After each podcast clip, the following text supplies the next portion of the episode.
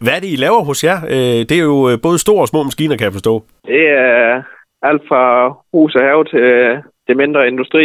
Så det er de, de store maskiner, der ruller ind, og det kan også være øh, ja, en, der kommer med plæneklipperen. Vi tager det hele med.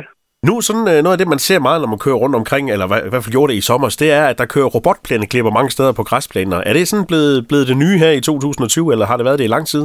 Nej, det bliver da mere og mere moderne nu. Det er blevet noget bedre, som det var før i 10 jo. Altså, i, i dag kører det der. Det, det er simpelthen, de, de er blevet en bedre maskiner, de er mere stabile, de, de stopper ikke, når der, der ligger lille knop på græsplænen på samme måde som før.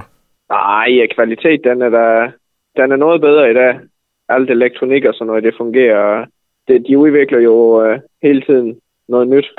Men Mikkel, hvad sådan uh, prismæssigt, hvis man samler din sådan en god robotplæneklipper med en, uh, en, uh, en, en traktor, en, en plæneklippetraktor, hvad, hvad er så bedst? Jamen, det kommer an, hvis man kun har en uh, lille parcel have, eller ikke en lille parcel lave, fordi de gives jo i flere forskellige størrelser, men øh, det, det er jo ikke fordi, øh, det koster alverden, så og, og i brændstof få en, øh, en robotklipper i forhold til jo, altså det er en engangsinvestering, og den er jo selvfølgelig lidt dyr, men øh, man slipper jo også for at bruge al tiden, og, og det er på det bagefter.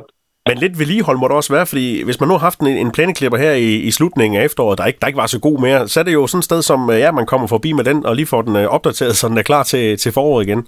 Altså, der er jo altid noget slitage, og noget, der kører rundt hele tiden, og den kører jo mange timer. Så det er da klart, at vi laver service på dem her om vinteren og får dem opdateret, og det er jo ligesom telefonen, den skal jo også opdateres en gang imellem. Den bliver heller ikke ved med at køre. Nej, det er rigtigt. Og Mikkel, så er det jo nok en god idé ikke at vente sådan til lige sidste øjeblik, når, når foråret det melder sig, fordi så, så kunne jeg forestille mig, at der er meget ventetid hos jer. Jamen, sådan er det øh, jo altid. Man kommer først i tanke om, at øh, den kørte jo nok ikke så godt øh, lige op til foråret, når man skal i gang igen, jo.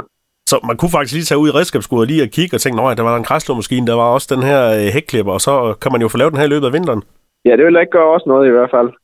så kan vi få det fordelt lidt. Det var det, og så var den også klar, når, når foråret det melder sig, så kan man komme i gang ja. før naboen. Nemlig. Så Mikkel, der er jo kun tilbage at ønske jer en uh, rigtig glad jul hos uh, Tønder Maskinudlejning. Jamen tak og i lige måde.